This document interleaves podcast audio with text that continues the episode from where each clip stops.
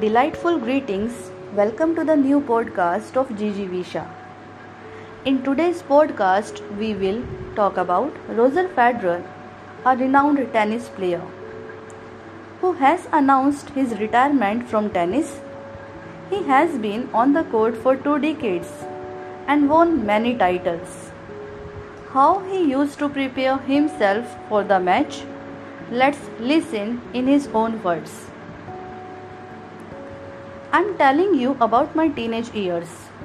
I could not bear defeat at all. I didn't even know how to react after losing. I would get upset for hours after losing the match. I would throw the racket, I would cry for a long time. It was also a disturbing behavior for my parents. They never got angry on me for losing the match. But they used to get sad because of my behavior. They would feel ashamed of my behavior on the tennis court as well. They had to do something about it. They started trying to get me on the way. Once, after losing a match, I was crying in the car. My father drove me across the street and buried my head in the snow to calm me down. On the another occasion, Papa got so angry that he went home after giving me only 5 Swiss franc coins during the practice session. I thought he was kidding, right? Because the house was a few miles away from here. I thought, how could he leave a teenager like this? But he really left.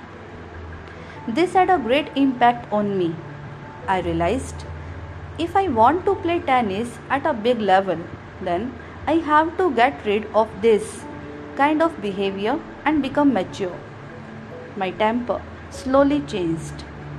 Apart from my parents, my wife, and my first professional coach, Peter Carter, also played a big part in this. I know that you can never be bigger than the game. You can definitely make the game as big as your dream.